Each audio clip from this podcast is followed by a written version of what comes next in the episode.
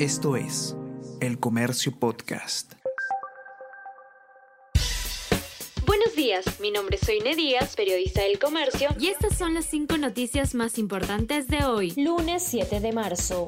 Unidad de Inteligencia Financiera del Perú congela un millón de soles en cuentas de Karelim López y sus empleadores. Disposición responde a pesquisas por presuntos delitos en licitaciones en las que están implicados la lobista y los hermanos Pasapera, dueños de la empresa Termirex. La misma medida se le aplicó al exsecretario de la presidencia Bruno Pacheco. Se congelaron más de 21 mil soles depositados en cuatro bancos y una AFP.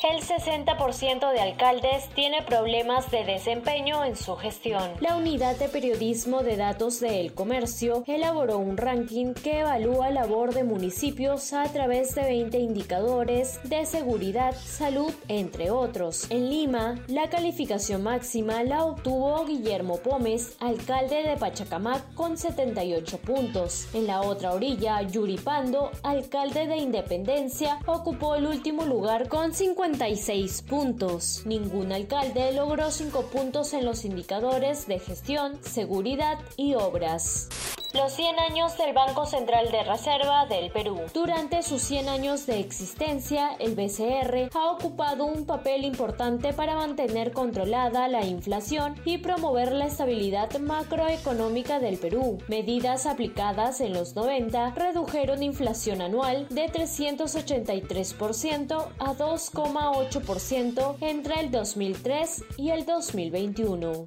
Civiles bajo ataque ruso. Cuerpos de dos civiles que intentaban escapar del asedio yacen sobre las calles de Irpin en las afueras de Kiev. En Mariupol, unos 200.000 ciudadanos esperan salir en varias fases por corredores humanitarios. Asimismo, Médicos Sin Fronteras reporta escasez de alimentos y agua. Tampoco hay electricidad ni calefacción al menos 26 heridos en México tras disputa de bandas dentro de estadio. El último sábado, los barristas de Querétaro y Atlas protagonizaron una gran pelea en el estadio La Corregidora. De acuerdo a medios mexicanos, hay 26 personas heridas. En tanto, la Liga Mexicana de Fútbol informó que inició una investigación para conocer la causa que provocó los disturbios. También dijo que se presentarán las denuncias penales correspondientes y que el partido será reprogramado.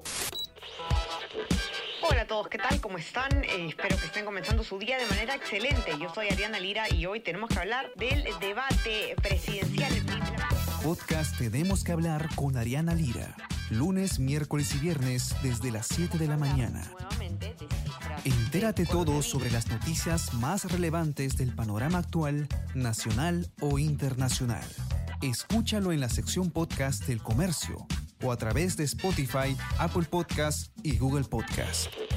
Les despido de ustedes y eh, les digo que se sigan cuidando como siempre y que tengan un excelente fin de semana y nos encontramos de nuevo de lunes. Chao, chao, conversamos. Esto fue El Comercio Podcast.